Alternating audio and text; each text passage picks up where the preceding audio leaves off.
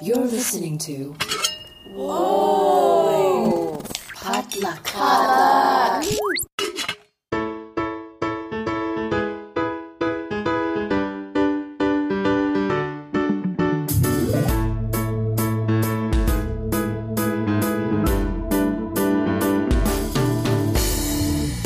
And welcome to Books and Boba, a book club and podcast featuring books by Asian and Asian American authors. My name is Marvin Yueh, And I'm Reera Yoo. and we are here to discuss our October 2023 book club pick, Natural Beauty by Ling Ling Huang. Um, and man, what a what a perfect read for spooky month. Um, as always, Books and Boba is supported by our listeners at patreon.com slash books and boba. So if you'd like to support us in our efforts to cover more books by Asian and Asian American authors, um, head on over and become a patron. Uh, books and Boba Patreon members gain access to our members only Discord server where you can talk to us and fellow book club members in real time, as well as Boba Chats, our monthly bonus podcast episodes for members only. And if you are a Honey Boba member, you also get to have the benefit of recommending our quarterly book club picks. Uh, this month was also a quarterly book club pick, and it was sent to us by Jennifer Hatfield. So thank you, Jennifer, for recommending our spooky read for this year. Yeah, I imagine we'll have a really good conversation because this book, man, it is a lot. But before we get started, I um, want to give our general spoiler warning. Um, we will be discussing Natural Beauty by Ling Ling Huang in its entirety, which means we'll be discussing plot points, character points, and all the plot twists and reveals. So if you have not finished the book and don't want to be spoiled, um, this is a great time to push pause and finish the book and then come back and listen to the rest of the podcast. Um, but with that said, uh, Reera, I think you had some content warnings you want to share as well, right? Uh, yeah, trigger warnings for people who are sensitive to uh, body horror. There's also depictions of sexual assault and uh, drugging. So just proceed with caution if any of those are your triggers. All right. So to start off our discussion, um, Reera, why don't you start us off with the book jacket description? Our narrator produces a sound from the piano no one else at the conservatory can. She employs a technique she learned from her parents, also talented musicians who fled China in the wake of the Cultural Revolution. But when an accident leaves her parents debilitated, she abandons her future for a job at a high end beauty and wellness store in New York City. Holistik is known for its remarkable products and procedures, from remoras that suck out cheap Botox to eyelash extensions made of spider silk. And her new job affords her entry into a world of privilege and gives her a long awaited sense of belonging. She becomes transfixed by Helen, the niece of Holistik's charismatic owner, and the two strike up a friendship that hazily veers into more. All the while, our narrator is plied with products that slim her thighs, smooth her skin, and lighten her hair. But beneath these creams and tinctures lies something sinister. Yeah. So this story is about a young woman who dives into the world of wellness culture at a big um, group like company and unearths like a lot of horror underneath. And like any good horror story, it holds a mirror to our modern day society. Um, the book explores the concepts of, you know, beauty standards and what women do themselves to reach those standards, in addition to being like a child of immigrant story. And while I definitely related more to the child of immigrant, uh, filial piety guilt part of the story. I get the feeling that the the parts of the story about beauty standards probably affected you a lot more um, because me as a dude, you know, I can definitely sympathize, but um, I can't relate on a personal level. Um, so I'm really curious, what are your initial thoughts of natural beauty? Yeah, this was a deeply unsettling read for me. I would classify this as women's horror because a lot of times our character doesn't have agency, does not consent to a lot of the uh, in- invasive procedures later on in the book. And the entire time, I just felt my skin crawling. And um, it's funny because I read an interview with uh, Ling Ling Huang talking about her experience working at a wellness store. So this was actually based on uh, a lot of um, her own personal experience working in wellness culture and Well, and she's also for- a um, Grammy Award winning violinist, right? Yeah, she is a professional musician as well. And in her interview with The Cut, she said, My book has been called many things, including speculative fiction, literary fiction, and body horror. But for me, it is sheer fantasy the fantasy of escaping the performance of gender and the constant appearance labor our hyper capitalist society expect us to maintain. So, uh, this book has a lot to say about beauty standards and consumerism and uh, wealth and privilege. So, I'm pretty sure we're going to dive into all of that goodness for the next hour. Yeah, so the book begins with our our narrator, who is an unnamed narrator, um, taking a job at Holistik, which is the you know the not goop of this story, right? And through her early days, she starts recounting how she got here. We get to see her pass through flashbacks, and we get to see her her story of growing up with parents who survived the Cultural Revolution, even though they were artists, and eked out a meager living in the States, teaching piano, eventually teaching her daughter, who turns out to be a prodigy and gets scouted for uh, conservatory um, due to becoming famous on, I guess, YouTube. What did you think about this like initial part of the book before things started getting really weird? Um, I thought it was interesting to start off the book with uh, our protagonist working at like this greasy fast food restaurant as like a dishwasher, and she just happens to meet uh, one of the co-founders of Holistik, Holistik with a K, by the way, because you know we're fancy. Um, and she just gets a job out of nowhere, and I was like, "Huh, that's like really suspicious." I wonder like what the setup is because it was just like a weird introduction into this world. But I do like how um, we start off with her giving up uh, you know, giving up classical music. Yeah, I mean, we get a clue of that because we don't really know her background until we get that scene where Sage, the you know the girl boss founder Sage of with Holistik, the walks into her restaurant where she's working while she's on break and talks to her and recognizes her as the girl who played and I'm forgetting the musician's name, but like that piece. And so it starts off as kind of like it's portrayed as a coincidental meetup. Um, but as the story progresses, all the pieces start aligning where you start to realize, no, it wasn't. It wasn't coincidental at all. And maybe this is me not picking up on genre conventions, but um, I didn't put those pieces together until like midway through the book. Yeah, I mean, like just me. I I, I was just curious, being like, what, like what, like.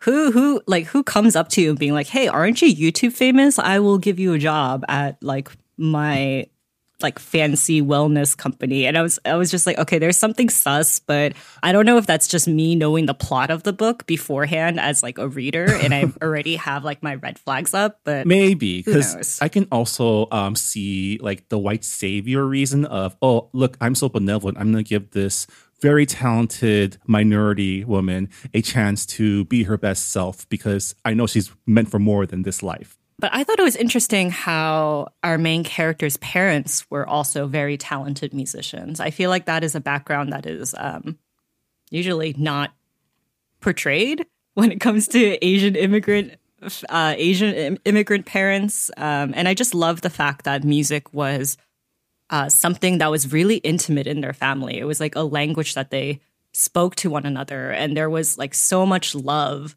when it came to playing these Western classical music. And um, I really love the fact that we see this contrast with her family versus the conservatory because classical music so often is attributed to, you know, being wealthy and having, uh, you know, having access to a higher education and therefore higher tastes. But classical music can be enjoyed by all classes. It's just that it's kind of been gate kept.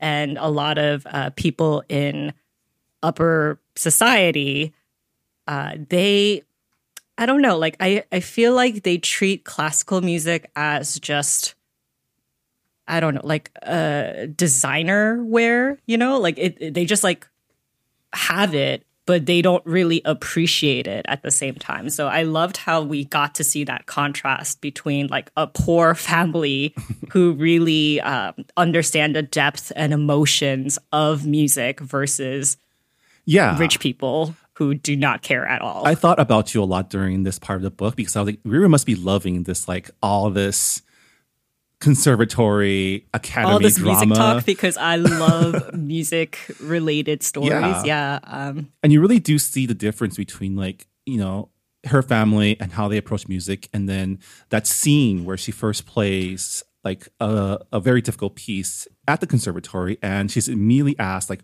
what were you like what are your thoughts like what's what's what are your thoughts on the theory behind it she's like i don't know i just i just felt it yeah. And the thing about classical music, when you're going into training, so much of it is just technique.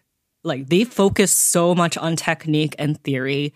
And it's almost as if they just want to like mold you into the sound that's like been popular in like the 70s and 80s, which were uh, when like white male musicians were at their peak.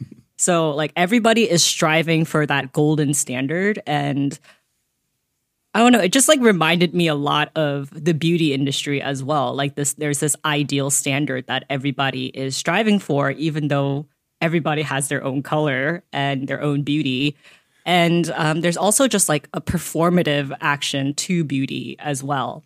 And with classical music, um, like for performances, you have to dress up. You like so much of like what you see on stage is just uh how should I say like me, like obviously you are enjoying the concert through your ears, but so much of it also is like the experience of being in the theater, you dressed up, and also the violinists and the soloists all dressed up. There's just like this very like formal atmosphere to it. And I don't know, like it sometimes it just takes away from like the the artistic uh substance. I don't know like I don't know how to explain Yeah. it. As someone who like came from a family that studied classical music, it's really it's really funny to me because my mom genuinely loves classical music. I mean, that is what she studied, that is what her family studied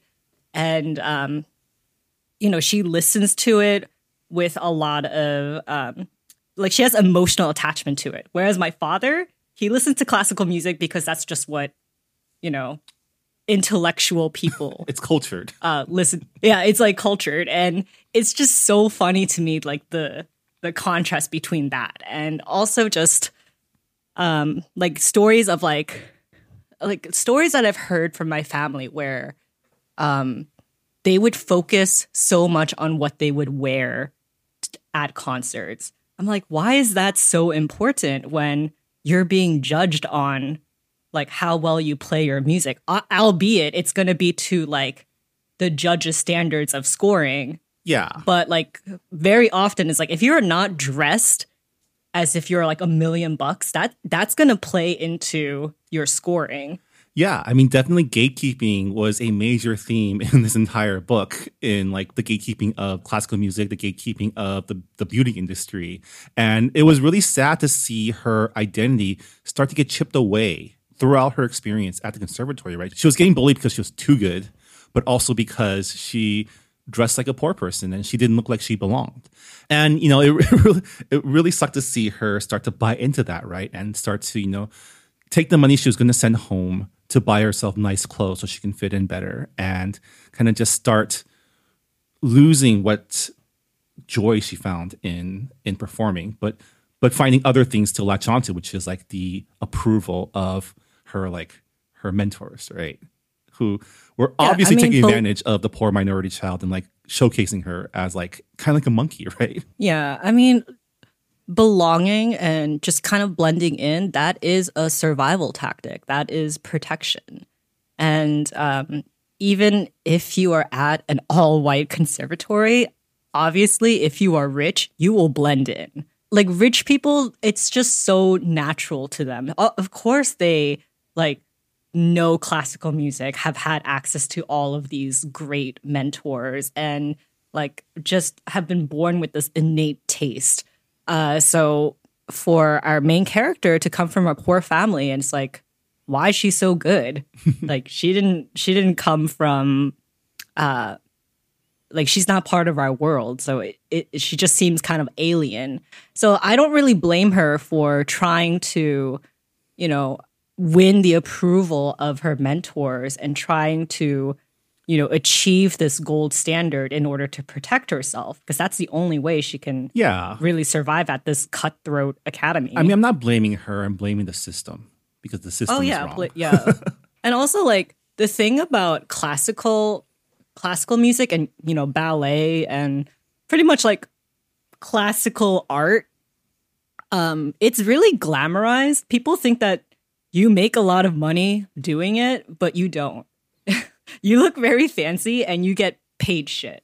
So uh like when her mentor is just bringing her to all of these like private events and charity concerts i'm like oh yeah they have to peddle her as a as a performative monkey so that they get the money to keep running the school. Yeah. And there's this common refrain throughout the book about the way that they describe her playing, which is it's a little off. It's a little ugly, but it's compelling.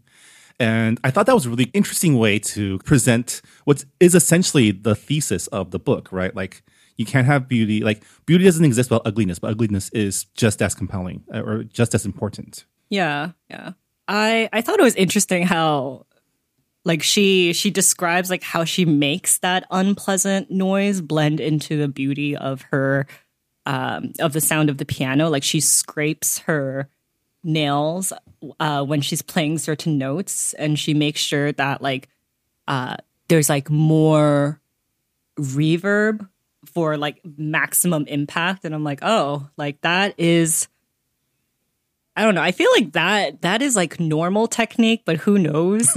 Because I've I've seen like very shocking pianist techniques where like they use the piano as if it's a real percussion. They like bang on the uh, the actual piano and also like scrape the strings inside. So I've seen some very shocking uh, performances like that. So like just her having this this little nail scratching technique and people being like, "Oh, wow, like it's it's so groundbreaking." I'm like, "I know, I know that's probably not not all there is to it, but um Right. And then so the reason she is now quit a conservatory and working at a fast food restaurant is because um, on her her last I think one of her last senior shows, her parents came to watch and there's this heart, really heartbreaking like chapter where she talks about how like her parents never sit up front because they're ashamed of how they look so they always sit in the back but then she always knows where to look for them right and i was like oh that's like that's that's very relatable.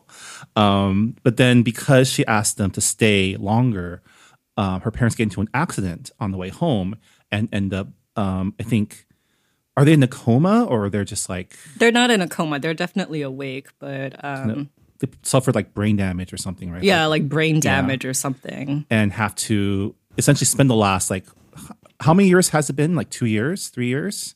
It's It's been a number of years. Yeah. I like I don't remember the exact. Uh, but they spent that in a essentially an assisted living home, and she has to pay for it, and she's running behind on payments. So you know, it's a, it's like the filial piety story, but turned up to a hundred, right? Yeah, and also she can't do the thing that makes her valuable as, as like a moneymaker, you know? Like she is unable to play the piano again after this horrible accident because, you know, it's her family who taught her to play piano, to love piano. It's so tied to like her uh, emotional connection with her parents and to just have that brutally you know severed like how can you go back to playing the piano um, even if that is like your only marketable skill uh, so it really was heartbreaking to get the backstory on that Yeah, which leads her to her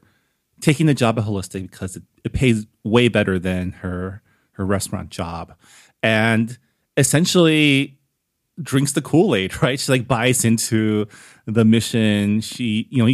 As an employee, she gets all this free stuff. But I want to talk about that first day. So the uh, I think the first few chapters um, detail her her first day at, at I was about to say Goop, but it's Holistik. you could just say goop like and there's this there's that part where she gets registered as an employee and she goes into like she gets all this stuff done to her like sprayed, scanned, and I'm like, this is like I would not be okay with any of this. I would be like outie right away. Like, but I think that's like that's kind of a metaphor for the not only wellness but beauty industry, right? Which is like all this stuff you use to make yourself look better. Like, do you really know what they're actually doing to your body, right? Yeah, it's like when you take supplements. Like someone tells you, "Oh, this will give you clear skin." What's in it? And, and you look at the ingredients list. You're like, "I don't know what any of these means," but uh, if if they're selling it, there must have been some reason, like some test. So I guess I'll take it. um, and really, it is disturbing how passive she is to all of the procedures that are uh, just pushed onto her, and she is quite a passive character for most of the book. And I know that can be like very frustrating to some readers, but I really like that aspect, especially since she is unnamed. Um, it's kind of like what everyone is projecting onto her. She's like, okay, well, that's who I'm going to be. So Yeah. that's kind of how I like read the character. And it makes sense narratively because you know if you read it, you know, but because growing up she was kind of molded to be this kind of person, like being told what to wear, what to play, who to be, right? I mean, it's a thing that, you know, just women are incentively like they they are born into this world thinking that they are not enough, that they always have to strive for perfection and perfection doesn't exist and it also changes with every era. Um, beauty standards are always changing. A lot of the times, um, like if you just wait a wait maybe like five ten years like your body your body type becomes like the new trend. So uh, i think like maybe two three years ago like bbls were extremely popular. Like having like a super curvaceous body having like a big butt was considered very beautiful. And you would see so many young women going to get like surgeries done in like uh, West Hollywood, and if they can't afford that, they fly to South America to get like cheaper uh, procedures done. But uh, with BBLs, it's like one of the most dangerous cosmetic procedures you can possibly do. People have died from doing it, and it's very unsafe. And still, like hundreds, thousands of women go through it because they want to seem beautiful. And for women, beauty is a socioeconomic power, you know? Like if you are considered conventionally beautiful, you get pretty privilege. You get to move up in the world. People treat you nicer. You get to have better job opportunities. So can you blame women for wanting to be beautiful when there's all these incentives and you know you're constantly being pushed uh, towards products and um, I don't know, like it's like for men it's different because you guys are in the dominant culture. and for women it's just it you just constantly feel you're unworthy. And um, it isn't until you reach a certain point in your in your life where you're like, I do not care what society says. And um, even if a company says, "Oh, this is what self care is," you know what self care is for you. Like you know yourself better than anybody else. Like you know you need like s- you- you- it's like you probably need more sleep than like this this serum that costs like four hundred dollars. like the whole idea of you will be happy, you will be happier if you buy this product because it will make you prettier and therefore it will open up all of these opportunities for you rather than just be working on those opportunities yourself is just the paradox of being a woman in modern day society Yeah. especially when it's a capitalist society Yeah, and I think that's kind of the inherent horror of the wellness industry is they're selling you stuff that like it's like any like motivational speaking or like anything, right? They're they're, they're kind of selling you stuff you already know, but like packaging in a way to like extract money from you. Um, and I think reading this book reminded me of a podcast series called The Dream, um, which is a podcast about essentially scams, right? Or things that can be scams. So their first season was about MLMs, which is like the the not pyramid scheme pyramid schemes, and their second season is about the wellness industry, and they go into things like crystals and tinctures and natural oils, right? Or essential oils and things like that. And I think I personally see it as kind of the same way I view, say, organized religion, right? Like I am not a religious person myself, but I do see or I can understand the allure of having like a set of stories, guides, like something to help you, you know, be a better person, be a good person, live a better life. Like I personally don't need that myself, but I can see why something that offers that um, is attractive to people. And in the same way, the wellness industry sells similar things, right? Like living your best life, thinking positively, um, being a better person. And again, I don't really fault people for being drawn to those messages because you know that's what everyone wants is to self improve and to you know feel good about themselves.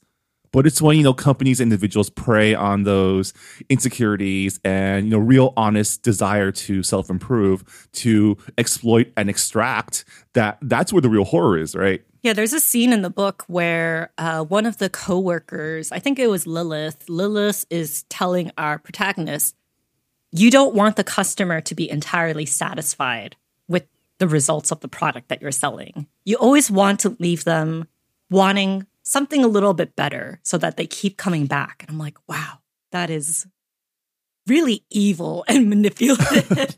I liked Lilith's character. Like she was the only person in the entire book who kind of knew what was going on. Like she went along with it, which, you know, we can judge her on that, I guess. But she had no like no illusions that what she was doing was bullshit. Yeah, yeah. And also like it's interesting that she uh went to journalism school and she worked she began working at uh, Holistik so she could like take it down from the inside and like be able to uncover some like unethical stuff but like eventually she was like oh no it's like this business it goes way deeper than just the beauty industry. There's some really powerful people attached to um to Holistik and all of their partner companies. It goes beyond just being beautiful. It's all about power. Yeah. and she does not have it you can't go against like a, a giant. So Do we uh, want she to just- talk about the tech bro at the center of Holistik?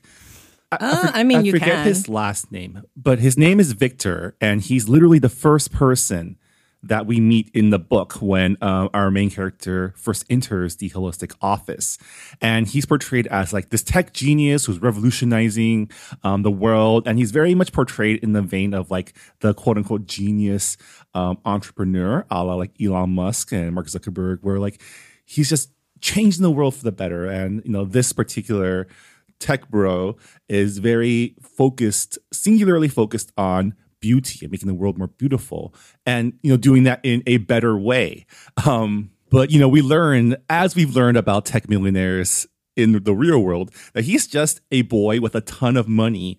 And because he has so much money, he's able to um, pursue a lot of his really skewed and like messed up ideas, right, of how the world should be.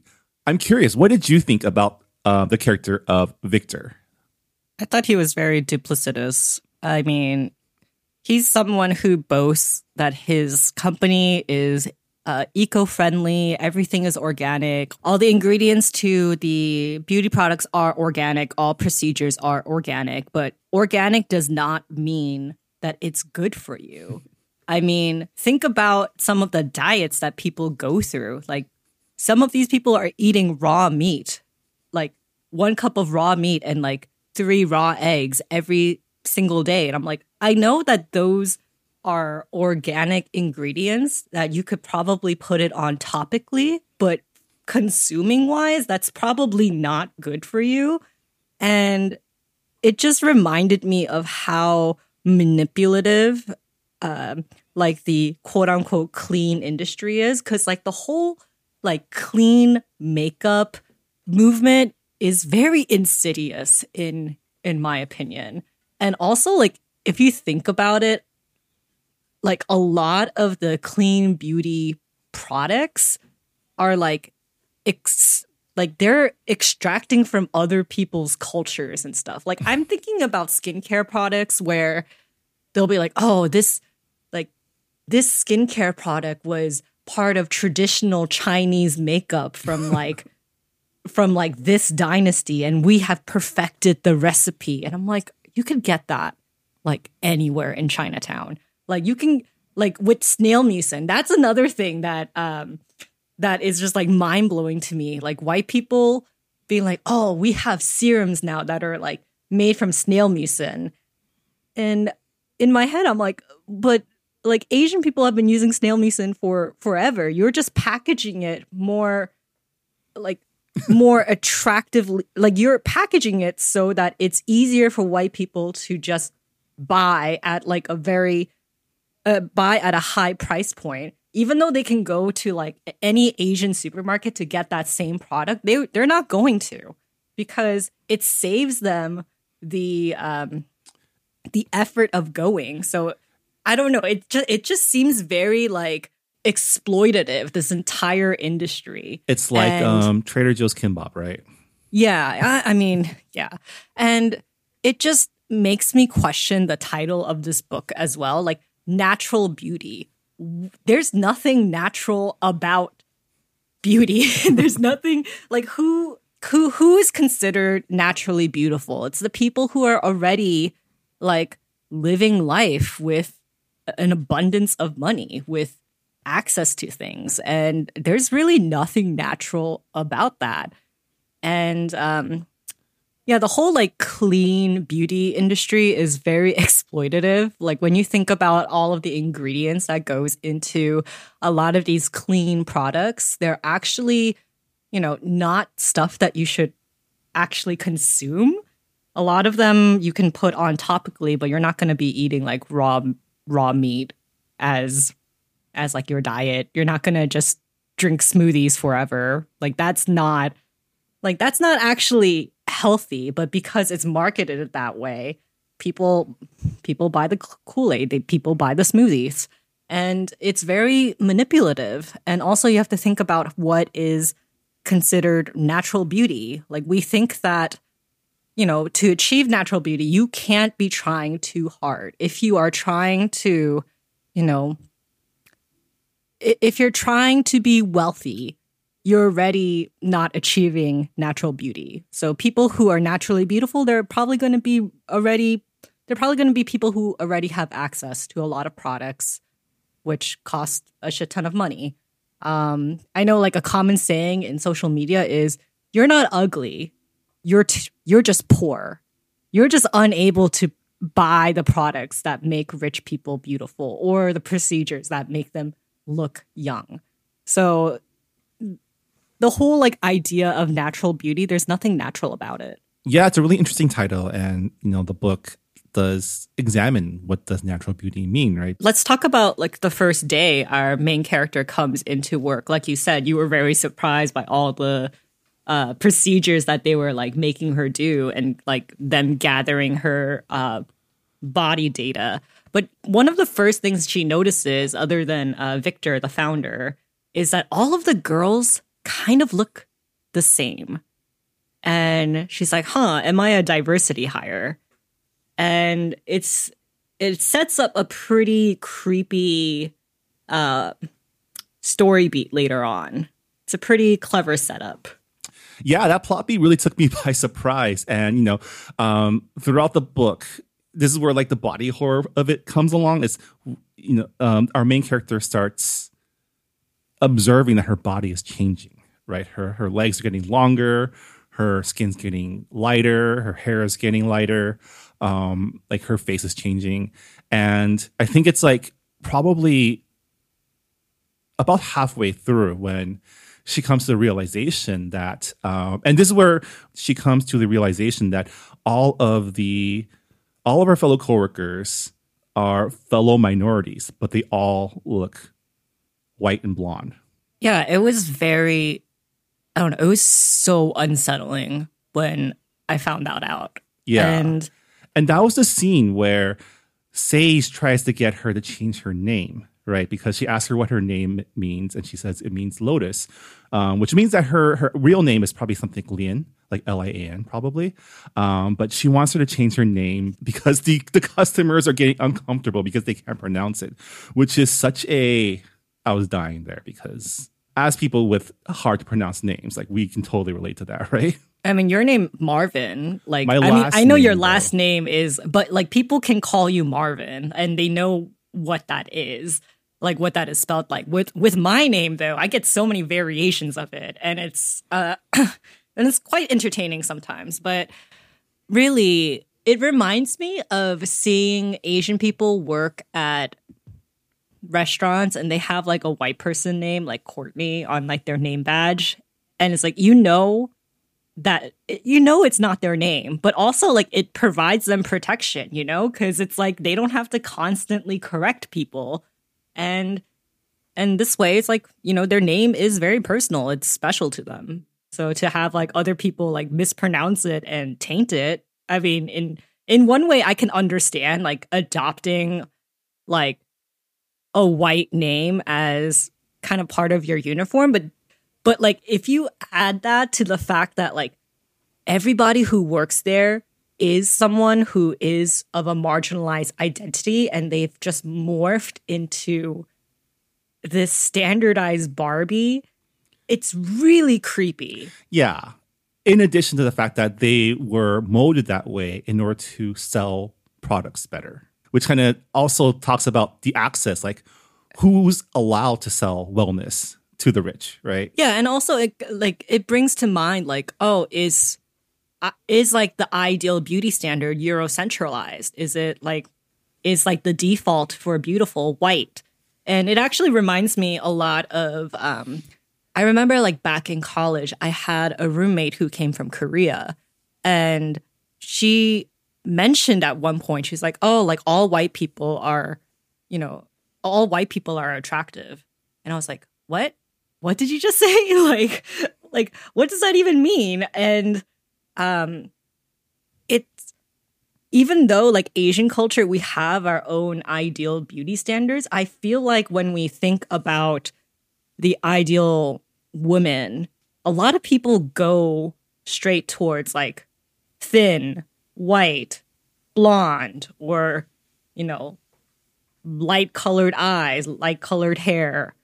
And it's, and it's just, I don't know. It, it's the whole idea of becoming the same entity and losing what's special about you, your your DNA, you're erasing yourself to become kind of like this Instagram filter of a person. It's it's so unsettling. It's so creepy. And that's kind of how I felt throughout like the entire book. I was like, "Oh my god. I just like I know my body isn't changing while I'm reading this book, but I feel like something is crawling under my skin and wants to like morph into something." Yeah, and the twist don't stop there because then you start realizing that not only is she becoming like a white person, she's becoming essentially like a clone of the girl that she befriends, right? Helen, who is the niece of Victor. And like my brain was going into overdrive because I was like, is this some sort of like um never let me go situation where she's being like turned into spare parts for rich people like i was there were so many like sci-fi tropes th- flying through my brain trying to figure out what what's going on here at that point but I remember I saw this uh, trailer for a movie. I think it was for Netflix and it was sci fi. It was about this girl academy where all the girls are taught to like take care of their skin and their health like super well. And then the twist in the movie is that they harvest their skin for rich people to use to keep them having like plump young skin forever. And I was like, ugh. like, it's like you know that rich people would do that. Like, even though it's like a sci fi procedure, you're like, no, people would pay so much money just to be young and conventionally beautiful. that definitely sounds like something that Victor would do through Holistik and one of his other subsidiaries. Like it reminds me of those tech billionaires who um, inject themselves with young people's blood to like supposedly keep their bodies young and functioning. and it's just the type of like horrific pseudoscience you can only take part in if you're like super rich because you can like use that money to control other people. Yeah. Um, I have nothing to add to that just other than the fact that rich people really do come up with the weirdest theories and they have endless resources to just test that theory. Yeah. And the fact that like Victor has like this no waste policy, it's just so gross when you think about like where where's the waste going into? Yeah. But I think this I think it's really interesting how like even though the company pressures you to have all of these procedures, they're considered quote unquote voluntary. So I mean, if a lot of the employees like they're getting a lot of these procedures done because I don't know, there's like a bit of competitiveness with like the women who work at Holistik. Like if one person is getting uh like eyelash extensions with like spider web like content, then they're like, "Oh, I need to have it." And that's like very influencer culture. I mean, that's just how capitalism works. It's just convincing you to buy things that you might not really need, but just everyone else has it, so you need it too to compete. Um, you know, it's the whole keeping keeping the working class competing with each other so they don't rise up against against the owners, right? And there really is that competitive like you see that competitive nature not only between um, our protagonist and her coworkers but also with her roommate um, probably one of the you know not the worst character because sage and victor are the worst characters in this book but maybe one of the more annoying ones um, which is her roommate alice or landlord she's technically a landlord right Who Yeah. is, i guess a feng shui analyst or something like I was trying to figure out what she does, but she like goes in and exorcises not demons, but like the past like or auras. something. Yeah, Yeah. Very it's very SoCal, in my opinion. but as she rises through the ranks of Holistik, she befriends, um, like I mentioned, Helen, who is the niece of Victor, um, who is like portrayed as like the ideal woman, right? Like the most good-looking, most beautiful, the most like charismatic. Um, and her friend Lilith, who is Helen's friend and our protagonist's, I guess, supervisor. Um, what did you think about their relationship? Very icky. I don't know. Like I really hate it when like with women, like it's just better to all be friends, you know? Like we're all dealing with the same oppressive shit. It's like why are we pitting ourselves against each other? Why are we constantly comparing our looks to one another? Why is there like I don't know, like this need to be the best friend when you can have multiple best friends. It's just I don't know, like the the ickiness of jealousy and um just like possessiveness that like Lilith has with Helen and Helen and our main character shares. It's just I don't know, it, it was like a very unnatural toxic relationship um, and like there's a scene where they go to like a gay nightclub and Lilith shoves this drug into our main character's vagina. And I was like, what the fuck? Like, you guys work together. Like, what makes you think that that is okay? And it was just a very dysfunctional relationship that was also fascinating to read because I was just like, where is this gonna go? Is Helen and our main character like gonna bang? Like it seems like there's some chemistry there, but I also don't know if our main character is in love with Helen or is in love with like this idea of Helen being so like the ideal woman. You know, like it's like when you love the idea of a person and not really Yeah. the person underneath. So it was it was just like a very weird dynamic to read.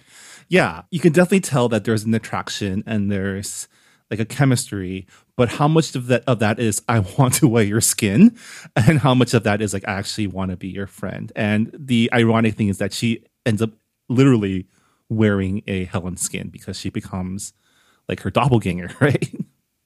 Yeah, and uh Lilith, like she mentions, like when uh, our main character is now like pretty much Helen's twin, it's like, oh, you look like her, but you're not her.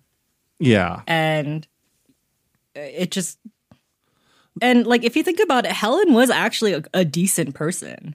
Like she was someone who, you know, was very generous, was, you know, like showed love through cooking and was very like much of a good listener. But it makes me wonder if she wasn't pretty, like would any of those qualities have been um valued? Yeah, I mean that goes back to like when you're rich and don't have to worry about you know working, um, you have time to be be other things. Um, Yeah, you can you can make appearance your labor. You can make looking pretty your job when you do not have yeah, a job to stay afloat. I actually did like. I think I mentioned I actually did like Lilith's character. Um, I like that she was she was dry witted. She was very blunt. I like that part in the book where where they mentioned that she kept her like she takes the same supplements as, as all the other Holistik girls, but she made sure to keep her hair color black because that was like the one thing she um she inherited from her biological mother, right? Because she is, I think, also like I think half she's Asian, right? adopted. Yeah, Yeah, Yeah. yeah. I like it was a very emotional scene where our main character she's looking at herself in the mirror and she realizes that she's lost all of her mother and father's features like the things that like make up her DNA um because like her parents are not with her. They are in a care facility and pretty like she doesn't know like how long they're going to be alive for. So to have these things that like remind her of her parents it's it's so sad to see that erased. And also like you know you, you think about our parents who left um like you know the cultural revolution war famine and you are the proof that they have survived. You are the vessel of their hopes and dreams. And to have that just be replaced by vanilla barbie dream Yeah. like it, it's just yeah it's just so sad and tragic. I actually didn't know how the parent storyline was going to end. I couldn't predict where I, I- could kind of predict where it was going, but I thought there would be some sort of confrontation because you know halfway through the book, the doctors do say that they're doing better, and I'm like, well, are they going to wake up and like not recognize their daughter? Is that going to be the conflict? Um, what ended up happening was way more horrific, which is that um, the supplements that Helen was taking from the farm, um, the what what do they call it? The the gunk, yeah the gunk um, lovely name by the way uh, which is the the organic farm of Ge- organic provisions, the the parent company or the partner company of of Holistik, um, were experimental drugs that were laced with human remains. And so our protagonist unwittingly gave these supplements to her parents because she thought, okay, these will help them get better faster, and ended up like causing their death, right? Because of the um, seizures caused by cannibalism. yeah and also helen dies because of the supplements that Yeah. she takes and she stops taking them and she like melts into this glob of skin and yeah, like, this is where like the body horror truly begins, right? You, you thought the the changing your body was body horror? No, like this is where this is where it comes. it was it was so gross yeah. Um, and it made me also also like I get scared when I think about like what am what am I putting into my body? You know, because my mom also loves buying supplements and she loves giving them to me. So like half the time I'm like, do you know what this is? Like they say that it benefits your skin, but like do you really know? like is Yeah. this just Kool-Aid that you're just giving me? And this was about the time like right before her parents pass away that she you know she needs to pay for their treatment. And so she asks sage for a raise. And instead of a raise sage gives her a new job which is to be essentially a high class like sex worker for rich people um, Yeah, I love how she like pitched it as like organic sex, and I'm like, isn't sex already organic? like what? Like what do you mean by that? Yeah. And the name of that um this organic sex workhouse is Apothecare, which is like way a little too like mundane for like what they were doing in there, uh, which is like doing all these procedures to prep her for her session and then like essentially she blacks out and wakes up with like blood on her sheets, right? And that was sus from also the beginning. like papaya seeds coming out of her vagina. I like screamed when I read that part. I was like, ew, what are they doing to her when she's unconscious? Like I said, like it, it can be labeled as women's horror because she loses agency of her body. She doesn't know what she quote unquote consented to. And it is a freaking nightmare for any woman Yeah. to like be in that situation. But the nightmare actually, gets like- worse, right? Because then you find out what they're actually doing to her when she's unconscious. Yeah, like what they, I mean, let's get into it. Like what they do to her when she's actually unconscious is that they're trying to develop this weird surrogacy program where they like inject like animal cells or some kind of like hybrid uh, sperm into women so that like they make babies, but like the gestation period is shorter.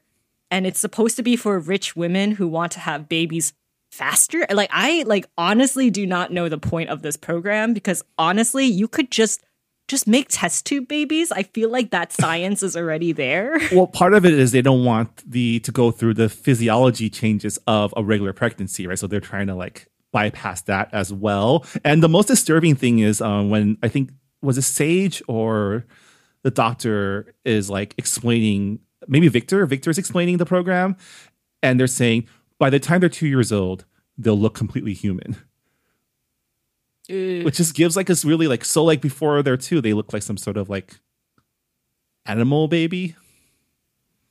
Uh, it's it's weird. It's it, it sounded like a designer baby program, but they wanted it to be as organic as possible. They're like, "Oh, I want a designer baby, but not from like I don't know, like the actual science that involves it. I don't know. let's let's have let's use animals because they're like the most natural that we can we can go with, right?" And I'm like, "I don't think you can put in squid sperm and expect a human to come out of a like it's just so weird. It was very creepy. Yeah, I mean, again, the weird pseudoscience stuff that you can only pursue if you have a lot of money and power.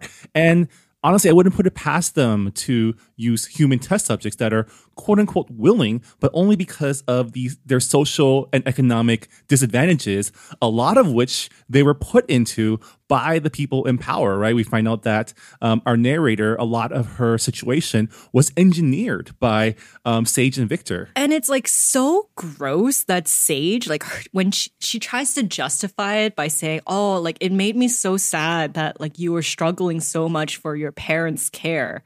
Like by doing, like by, by being part of the surrogacy program, you are uh, helping us uh, reach new scientific goals. And I was just like, she did not consent to having like animal sperm injected into her. Like what like what made you think that she would be grateful for that? Well, she signed the NDA in the contract oh, without even knowing, This right? also, Because she like- did it while she was under the effects of the drug, which can't be legally applicable. But Yeah, it's not. It Like- cannot be legally binding. NDAs are just inherently evil. I'm sorry. Um, and like her blacking out and waking up during during the procedure, it was like so. It was such a nightmare to read, and it actually reminded me of stories about um, in Korea. They they're called they call them ghost surgeries, and it's when you go to like I guess like a prestigious doctor for like a very like simple cosmetic surgery. You think that you have this doctor operating on you, but as soon as you go under, that doctor leaves and a different doctor comes in. Sometimes they're not even a doctor. Sometimes they're like a medical student and they have no surgery experience and they fucking work on your face. And you do not know until like after you wake up and you check like the CCTV. There's actually like laws now in Korea when it comes to like um, having cameras in operations um, because they're like this has become a problem, and I'm like that that's so scary because you're trusting a medical professional to do like you consented to one thing and when you're asleep they're doing a totally different thing to you and it's it's so creepy any story that any story where your body is not your own is just gonna be really creepy. I don't know. It's like just like so it the more I think about it, like the more unsettling and scary it becomes. It's not like a ghost story or or like um I don't know, like I think the reason why it's so sca- this book is so unsettling and scary to me is the fact that I know that if we had the technology, people would do it Yeah. and they would have no qualms, like like no moral like like no moral issues on like doing this to poor people who Yeah. like need the money. I mean, the true monsters all along, as we find out in this book, are the tech bros and girl boss gatekeepers because they have the power to do whatever they want and are willing to do whatever they need to keep that power. And so I guess we can get into the climax, which is um, after they realize that our main character knows too much, um, they arrange to have her have her killed, right? Not only does she know too much, but she also has become compromised because she stopped taking the supplements, which throughout the throughout the book we thought was just to like change her appearance, but turns out it's also to prepare her for this to be a test subject for this like surrogate parent experiment, right? And because she stopped taking the supplements, she has become quote unquote spoiled, according to Sage. And so they take her up to the this mountain retreat next to the gunk, which we we was actually foreshadowed earlier because Sage had brought her up there to be killed originally, but she woke up. Um, and she finds herself in like this mountain of bodies where we also see like other characters we've seen throughout the story, including Lilith has been like dumped there as well, which that was kind of um the part where after Helen dies and Lilith is like trying to like find evidence and says, "Okay, I'm gonna go meet Victor and Sage out in the No. gunks." I was like, "Oh, that's a bad idea." This that's like horror movie like caliber dumb move, right? It's like, let's split up, guys. And I'm like, no, never split up. Never split up. That's a bad idea. Yeah. But our main character ends up escaping and kind of turns the table, right? She he she uses the Zoroastrian like sky mirror to to um turn the tables on on her captors. Um and then essentially Everything catches on fire. everything catches on fire. Um, Victor's weird face burns off, and she like she passes out. And when she wakes up, it's it's kind of a new world, right? Like um, Victor and Sage's crimes have been exposed.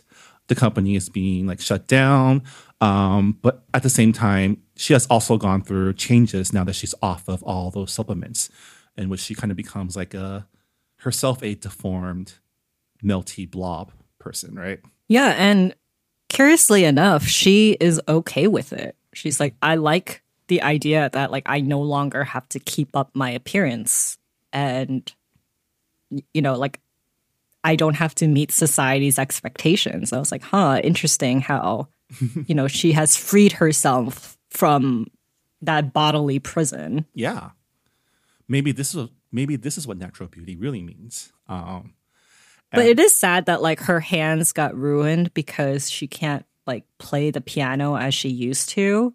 But it seems like she found like the ability to play again, Yeah. to find love in music again. So it is bittersweet. i mean she finds it in her own way and playing it the way that she wants to play it or that the way that she can play it. And it kind of goes back to her idea of like everyone kind of found her sound peculiar because it didn't follow the rules but kept trying to, to impose rules on it. But now she is truly like untethered from all rules right? Beauty rules music rules and like can essentially live her life free.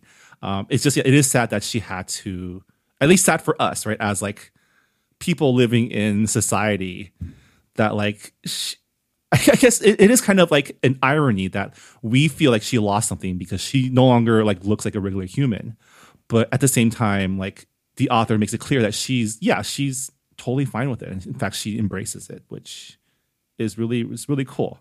Um, there was that one scene where she goes back to visit Sage, and Sage, being the girl boss that she is, is like blaming the man for like everything, right? Yeah, and also Sage, like she has gotten like plastic surgery done, so she doesn't look so much like a melted flesh from the fire.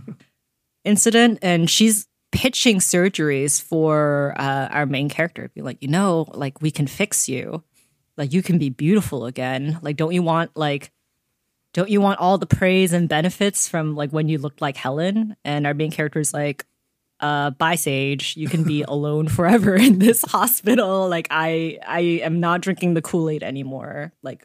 So what if you're beautiful? Like no one really cares about you. You're a criminal, and uh, I'm never going to talk to you again. Bye.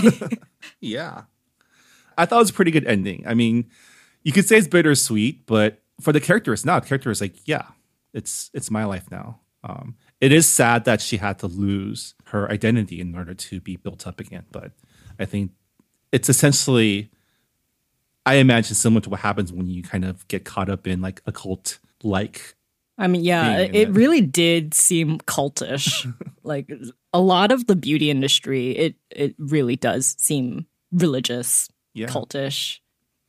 Yeah, I did enjoy the fact that like she is watching a documentary about uh about Holistik and about like the whole scandal behind it and the experiments that were completely illegal. And Alice is part Alice her landlord is part of the documentary Yeah. documentary. And I was like wow this is really funny.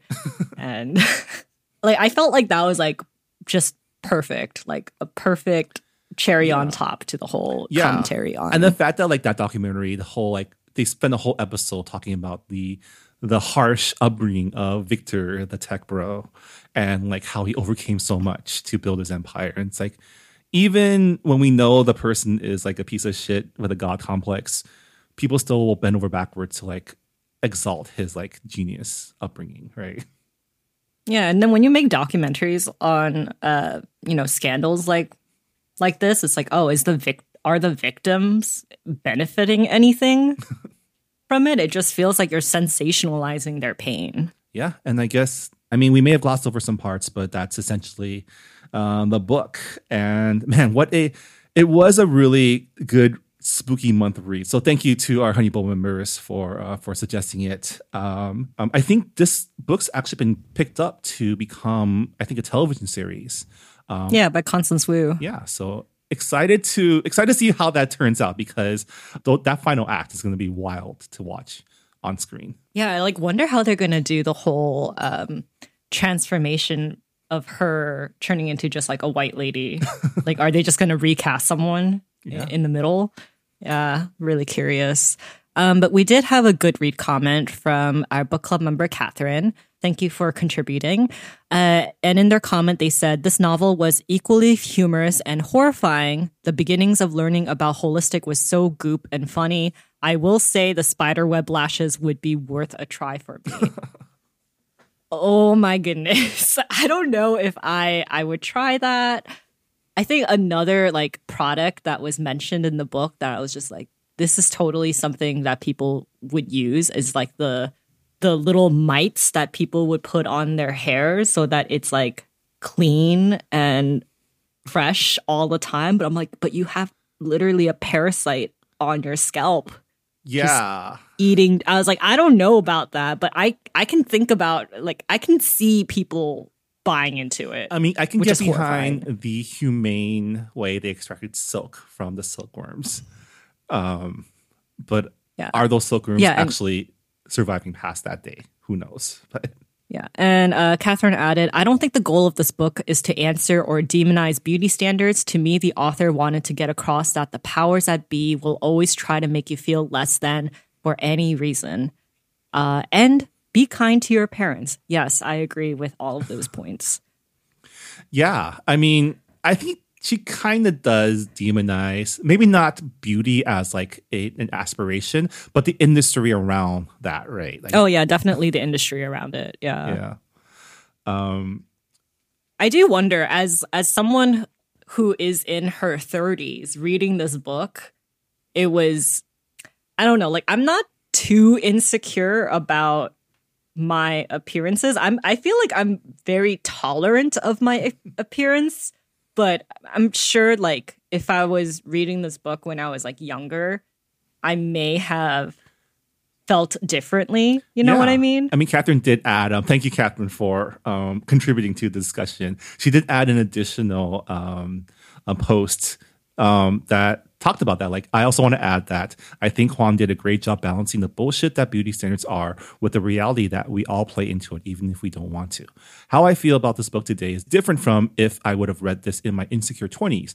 I wouldn't have found the humor and would have felt more guilt, I think, for feeling like I wanted the creams of Holistik. Yeah, like when I think about how uh, there was this phase in the beauty industry for fox eyes, and I'm like, you mean Asian eyes? Like people are getting surgery to have Asian eyes, the the thing that people have made fun of us for for decades.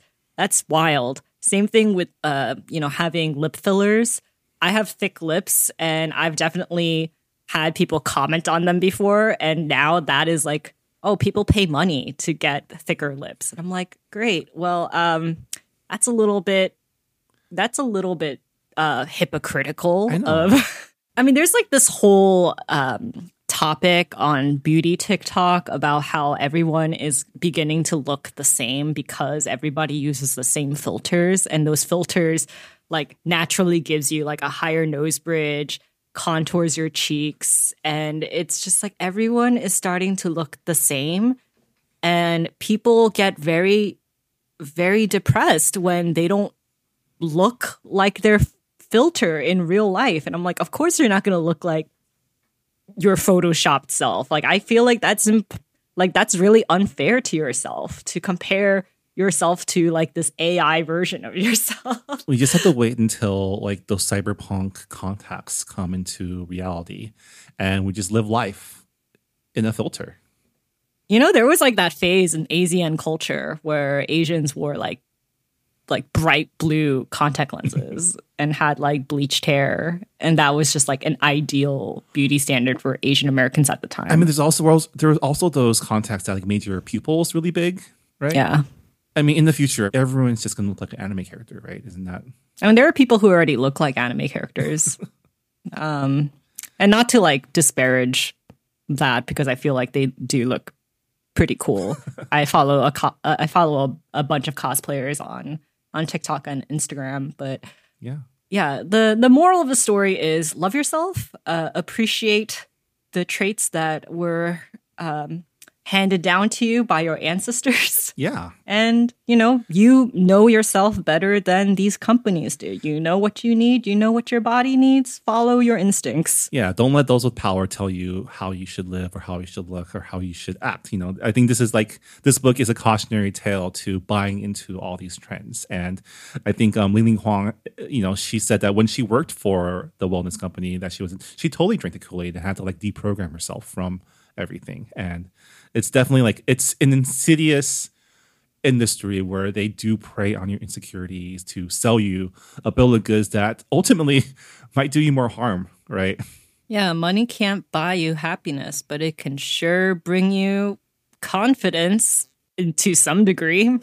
and I guess that's close enough. Until your face melts off. Yeah, yeah.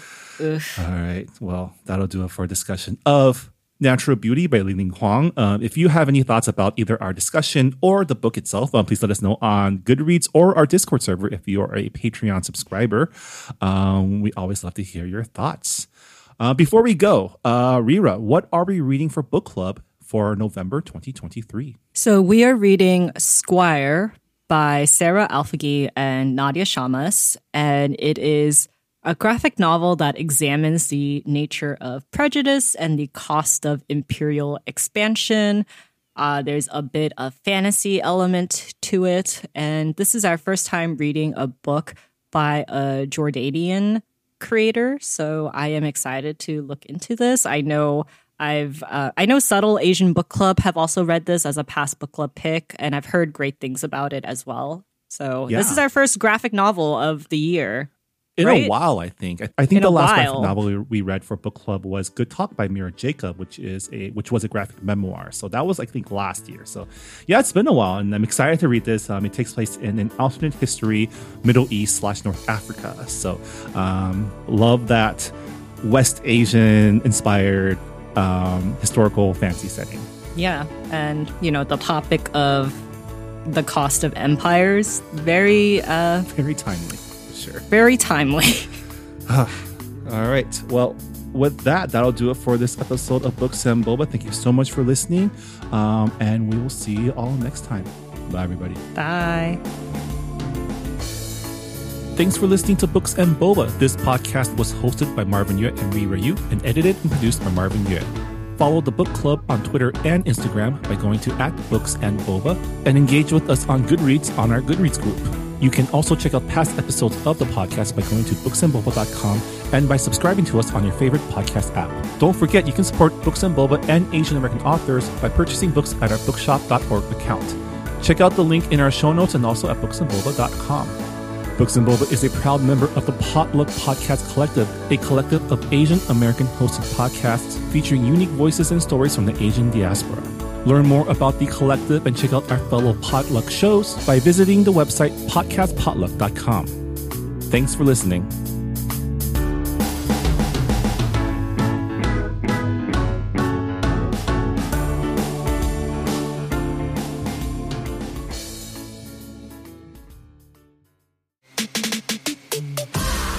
Hi, I'm Charlene Kay.